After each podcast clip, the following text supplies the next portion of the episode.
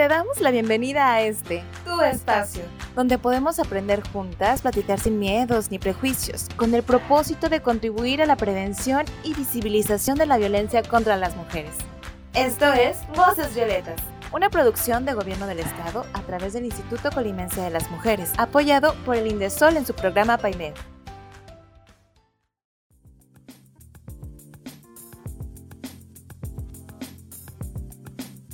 Hola, bienvenidas a Voces Violetas, un espacio para ti, un espacio para todas. Esta es una producción de Gobierno del Estado a través del Instituto Colimense de las Mujeres, apoyado por el Indesol en su programa PAIMEF. Hola, yo soy Cire y hoy vamos a hablar de algo bien interesante que es el embarazo en adolescentes. Y bueno, como siempre vamos a presentar a las chicas que están el día de hoy conmigo. Hoy está conmigo la invitada estrella, Marisa. Ah. Así es, la, invitada estrella. ¿Y la otra invitada estrella? Ceci, de aquí de la casa. la costa. y bueno, probablemente escuchen por ahí unos ruidillos medios extraños, pero son los rayos, son épocas de lluvia, así es que es algo normal. Inicio del otoño. Así es, y bueno, vamos a hablar de este tema de embarazo en adolescentes con motivo de que es el 26 de septiembre próximamente por el Día Nacional de la Prevención del Embarazo en Adolescentes. Y bueno, siempre digo que vamos a ponernos en contexto sobre el tema porque pues queremos empezar a platicar un poco de esto. Evidentemente nosotras somos personas que ya pasaron por la adolescencia, entonces no, pues bueno, ninguna de las tres tiene hijos. O sea, somos... Ahí estoy tocando madera. Tocando madera para no tener... bueno, es que vamos a dar una opinión empática sobre lo que conlleva pues ser adolescente y pues tener un embarazo o tal vez prevenirlo o lo que sea, pues punto es hablar sobre el contexto de, ajá, todo, todo lo que tiene que ver con ser madre adolescente. Así es que ajá. los siguientes comentarios, o sea, ninguna de las tres es mamá, pero queremos hacer énfasis en eso, que ah, tal vez al no ser mamás desconocemos ciertas cosas, pero la opinión que vamos a dar el día de hoy pues es desde la empatía y desde la parte más bien de adolescentes que ya vivimos. Bueno, este, yo creo que mm, en la secundaria yo veía este tema muy lejano, bastante, o sea, ni siquiera estaba asociada con la atracción sexual de ningún tipo.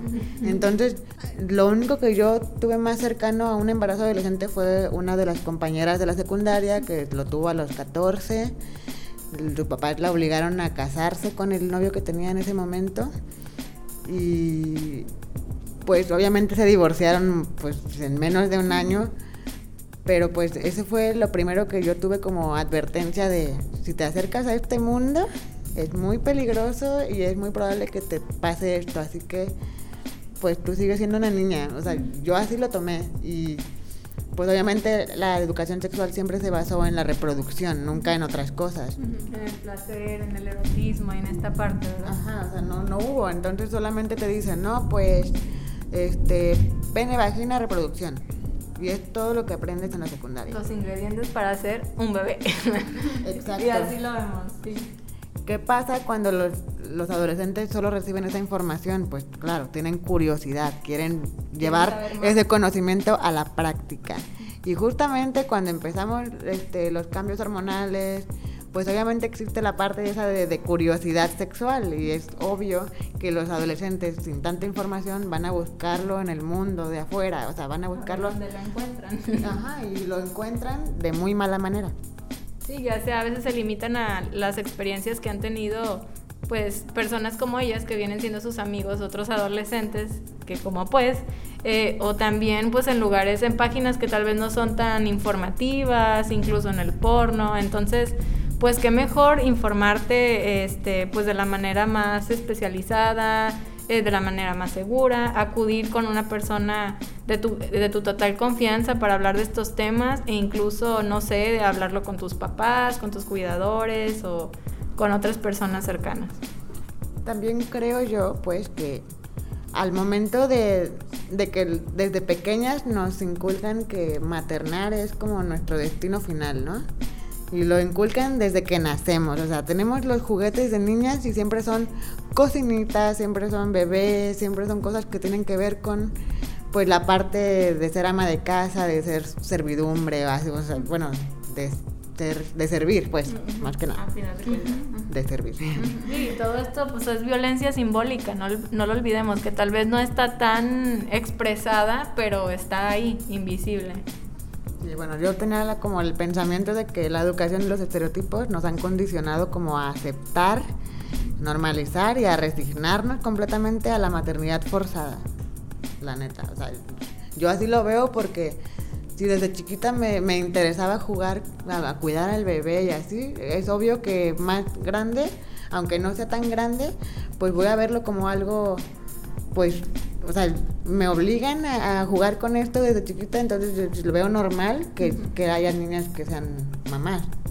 Es como, o sea, bueno, psicológicamente yo creo que afecta, no sé cómo funcione muy bien eso, pero yo creo que sí influye, que si nos ponen todos los primeros ocho años a jugar con estas cosas, que veamos normal que queramos esas cosas de grande. Y también tiene que ver esta parte, pues sí, psicosocial, ¿no? Y cultural de que si es lo único que conoces, pues es lo único a lo que vas a aspirar. Entonces, si, si de repente de niña solamente jugabas con muñecas o con monitos o la cocinita o cositas, así como decía Marisa, de que solo se basaban como en este rol de, de servir, de cuidar, de proteger, si nunca pues te permitieron o más bien nunca conociste como atreverte a hacer cosas pues más aventureras, no sé, escalar, trepar, jugar fútbol, cosas que implicaran otra cosa, pues no al desconocerlo ignorabas pues que existían un abanico de posibilidades al que podías este sí, desarrollar y crecer. Entonces también por eso tiene que ver mucho con la cultura. Si desde niña se te inserta este chip de ser mamá, igual aunque hasta que te creces y te das cuenta que tal vez no sea como tu sueño o tu realización, pues también está bien y está padre y se vale decir, pues sí me gustan los niños, pero tal vez no es como mi, dices tú, mi meta en la vida ser mamá, o sea, tal vez puedo ser una buena tía o tener sobrinos o los hijos y- e hijas de mis, de mis amigas y amigos pero pues igual tal vez no verlo como uno propio. Recordemos que no es cualquier cosa, o sea, un embarazo es todo un tema, o sea, involucra muchísimas responsabilidades, muchísimas decisiones. Este, pues sí, si vas a traer a alguien al mundo, eh, tienes que tener pues cierta preparación, al menos eh, ya sea en todos los sentidos, ¿no? Desde la preparación emocional, la preparación física, preparación financiera o económica, porque pues ya vas a eh, traer a alguien más al mundo que también come, duerme, se baña, tienes que vestir, y no es solamente mientras este es pequeñito bebé que no lo puede hacer por sí mismo, ¿no? Pues es, eres padre para toda la vida de, ese hijo, eh, padre o madre para toda la vida de ese hijo o hija, entonces pues sí tiene mucho que ver con la conciencia de las personas. Yo, por ejemplo, he visto mucho, muchísimo en redes sociales que ponen así como que, ay, vi un video de un bebé y se me calentó el útero. o sea, eh, haciendo referencia a que le dieron ganas de tener un bebé, o sea, de que de ser mamá. Y yo digo, ¿cómo? O sea, si sabes que, ok, está muy bonito el niño y así, pero... No es como un perrito. ¿Cómo, cómo fue cuando tú creciste? ¿Qué necesidades tuviste? Hay que cuestionarse, por ejemplo, muchas niñas adolescentes que tienen embarazos a temprana edad, pues obviamente algunas se salvan. Y lo digo por el hecho de el apoyo de los papás, de que, ay, sí, te vamos a ayudar a tenerlo, es un hijo, es una bendición, no sé qué. O tienen el apoyo económico, o ambos, y también por las creencias religiosas. Pero no se dan cuenta que el adolescente busca aventurarse, experimentar, ser curioso.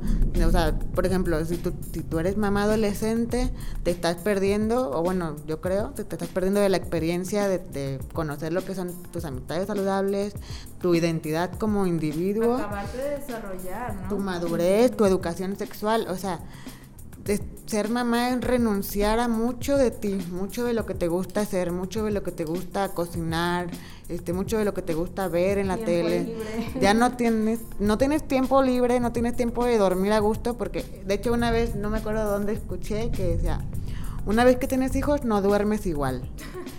O sea, se- sepan el escenario a lo que se enfrentan. O sea, no vas a dormir igual porque, pues obviamente vas a tener que cuidar al bebé. El bebé va, a- va a despertarse a cada rato porque quiere comer, quiere dormir, quiere esto, quiere el otro.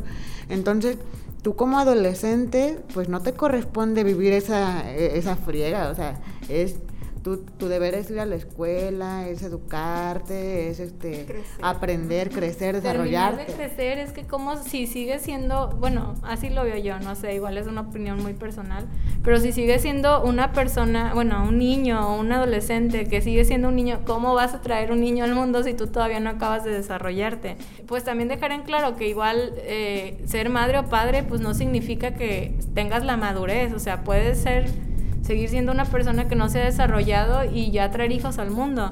Pero ¿qué va a pasar? Pues que esos hijos también van a necesitar ciertas necesidades o ciertos requerimientos emocionales o acompañamiento, que si no eres una persona que eres suficientemente madura, pues va a costar y al rato andamos, bueno, ha pasado que padres descargan frustraciones con sus hijos porque no se vieron realizadas cuando tenían oportunidad de hacerlo.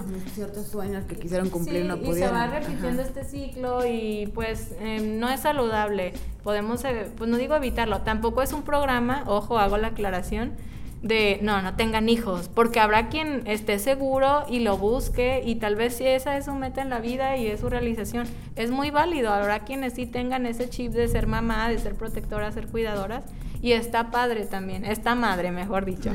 Entonces, este, pues sí, valorarlo, pero aquí en este específicamente en el programa estamos hablando de embarazos no planeados o bueno, llaman no deseados dentro de la adolescencia, porque pues la adolescencia es un periodo que está dedicado pues para ciertas cosas, ¿no?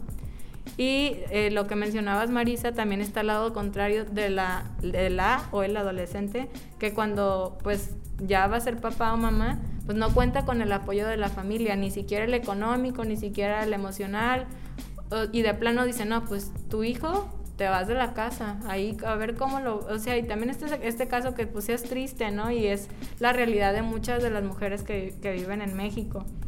Eh, entonces, pues sí, eh, qué afortunados los que tienen el apoyo, los que tienen las posibilidades también, pero también pues ser empáticos con las personas que no tienen esa suerte. Y pues también sobre esta, esta línea, pues también recordar que los embarazos en la adolescencia no siempre son buscados o deseados o planeados.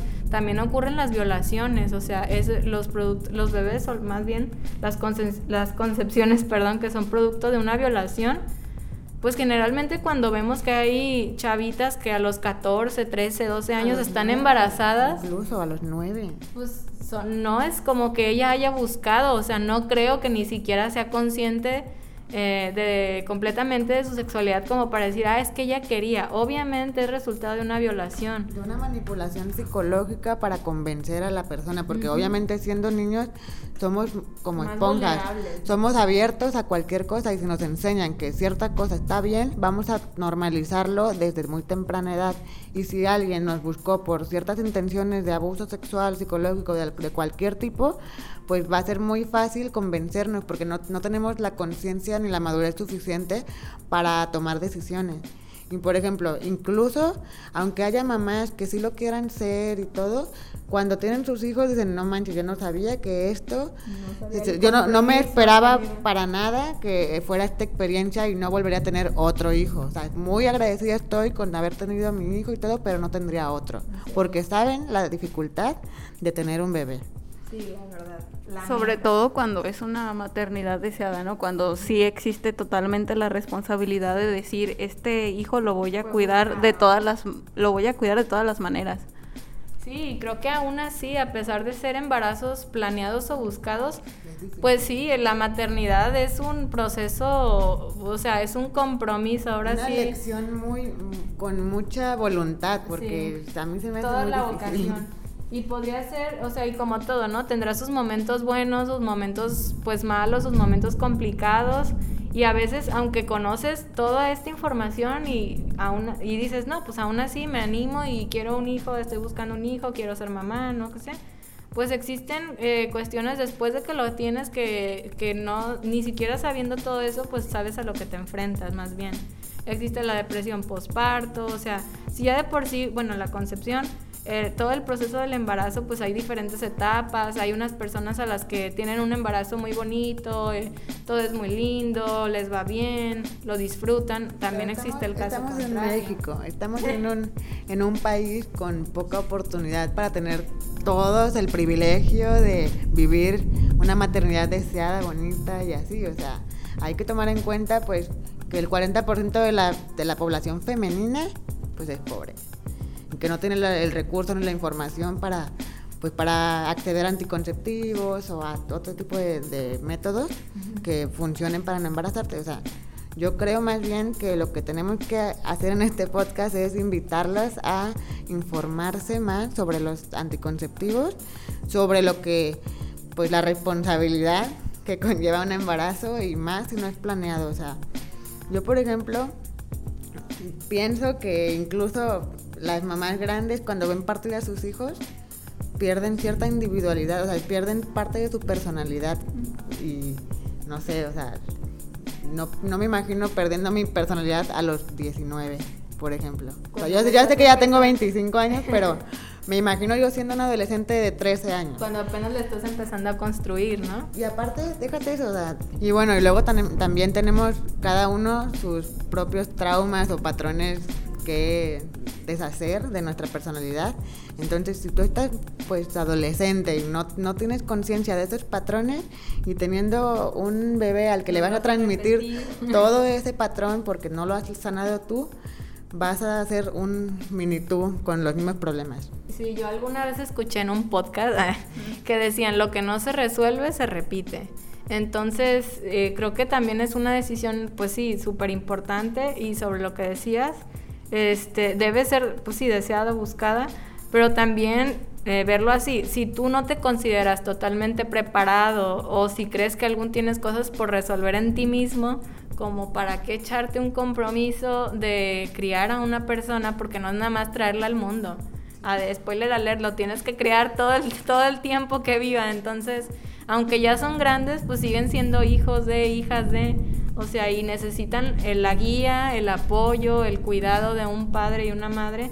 Tal vez no, no los mismos cuidados como mencionaba antes, de, desde que son bebés, que ahí sí dependen totalmente de ti para pues dormir, comer, este, hacer sus necesidades pero ya grandes también pues olvidemos, no, no olvidar que pues siguen necesitando de un padre, una madre, una guía. Un... Sí, o sea, desarrollar tu criterio propio también. Por ejemplo, yo de adolescente no tuve un criterio consciente hasta que em, empecé a, a buscar por mí misma lecturas, hasta que me enseñaron en la escuela que pues cada quien tiene una forma única de pensar, ¿no? Como que yo antes repetía mucho lo que escuchaba de otras personas. Y eso pasa mucho en la adolescencia, de que, ah, sí, pues yo escuché que esto es cierto. Ah, no, pues esto así, Es que dijo mi mamá que bla, bla, bla, bla, bla. Dijo mi papá que eso está mal porque tal, tal, tal. Pero cuando, cuando lo empiezas a ver es que no, yo pienso esto, yo creo esto porque tal o... a mí me suena bien esto. Así que creo que esto y esto, o sea, analizar lo que escuchas, entender lo que lees, es una parte importante de tu crecimiento adolescente. Entonces, si no tienes esa pues esa capacidad todavía, pues no creo yo que no estás liste para ser papá o mamá. Ay, nomás se los dejamos de tarea. pues sí, vaya que son toda una guía de cosas que les recomendamos para que no pasen por un embarazo adolescente si es que no lo están buscando, que pues obviamente suponemos no lo están buscando a esa edad, porque como dice Marisa, primero tienes que tener una identidad, tienes que crecer, tienes que madurar Vive, experimenta, tú primero. Sé tú y ya después haz otras personas. Sobre todo que al rato no sea, o sea, que el embarazo, no sea una fórmula que diga embarazo igual a el fin de mi vida. No, tampoco es así. Entonces, sí, tal vez va a cambiar, ya no vas a ser, ya no todo va a girar en torno a ti, empezando por ahí, ya va a haber alguien que va a ser la prioridad o, o al menos que va a depender totalmente de ti entonces, pues no es un fin, pero sí es un cambio de planes, o sea, va a cambiar tu vida, va a truncar algunos planes que tenías, va, no sé, son varios cambios, tu proyecto de vida, eh, vas a tener que, no sé, tener un trabajo para solventar a tu hijo porque no va a depender totalmente de alguien. Entonces sí, este, pues ser súper conscientes es lo que yo les recomiendo. Siempre digo esto en los podcasts, pero creo que aplica para todos. Ser conscientes, ser responsables eh, a saber a lo que nos aventuramos antes de hacerlo. No solamente van a ser pañales y comida, ¿eh? va a ser juguetes, va a ser cambio de estilo de ropa, va a ser este, los plumones, las libretas, va a ser todo, todo. Y la fase emo también la van a vivir. Sí, así que si, si, si nada más algún día, así por pura curiosidad, se ponen a investigar cuánto cuesta tener un bebé, o sea, solamente el parto. Pero súmenle todas las citas al ginecólogo. Hasta los 18. Ajá. Bueno, que es donde estás eh, oficialmente, según la ley, comprometido a responsabilizarte de tus hijas e hijos. No, y en México te vas hasta los 30 de tu casa. Ah, ¿no? sí. bueno, en algunos casos. Confirmo. Pero, pero bueno, este, nada más hagan ese ejercicio. O sea, o si ustedes quieren, a ver, pues cuánto les he costado a mis papás, ¿no? O a mi mamá.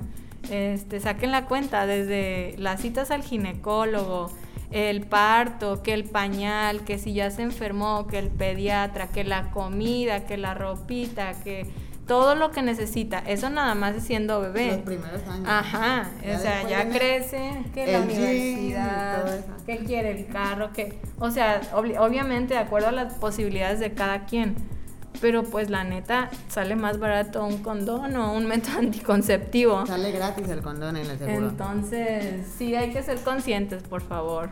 Pues cuídense todas y todos porque realmente si hacen la suma es muchísimo dinero. Pero bueno, chicas, creo que ya... Ándale, sí. ¿Algo más que gusten agregar, chicas? Pues solo vivan la experiencia adolescente, de verdad es que yo la viví y la agradezco muchísimo y no me arrepiento de haber sido adolescente sana. Así que si no quieren perderse esa etapa, por favor cuídense. Está bien que el sexo sea algo que nos cause curiosidad, es divertido, de hecho solamente no le tengan miedo y usen las herramientas necesarias para no vivir un embarazo no planeado. Úsenlo sabiamente. Y recordar, no estamos en contra de los bebés, en contra de la reproducción. Estamos a favor de las maternidades y las paternidades sanas y buscadas y responsables. Entonces, no estamos diciendo, no, no lo hagan. Háganlo pero con conciencia, sepan a lo que se están enfrentando. Sí, es algo Nada más. muy...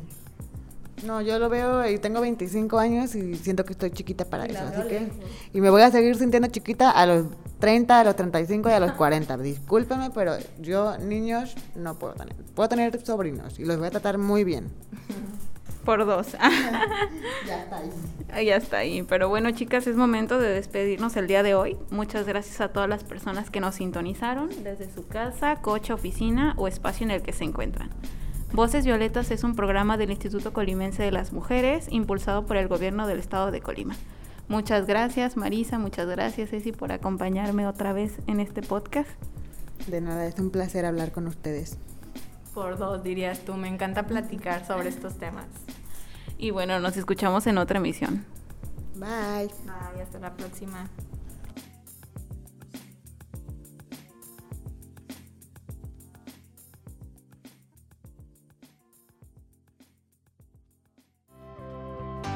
Gracias por sintonizar Voces Violetas. Un espacio para ti, un espacio para todas. Un lugar para aprender, escuchar y conocernos. Esta es una producción del Gobierno del Estado de Colima a través del Instituto Colimense de las Mujeres, apoyado por Indesol en su programa PAIME.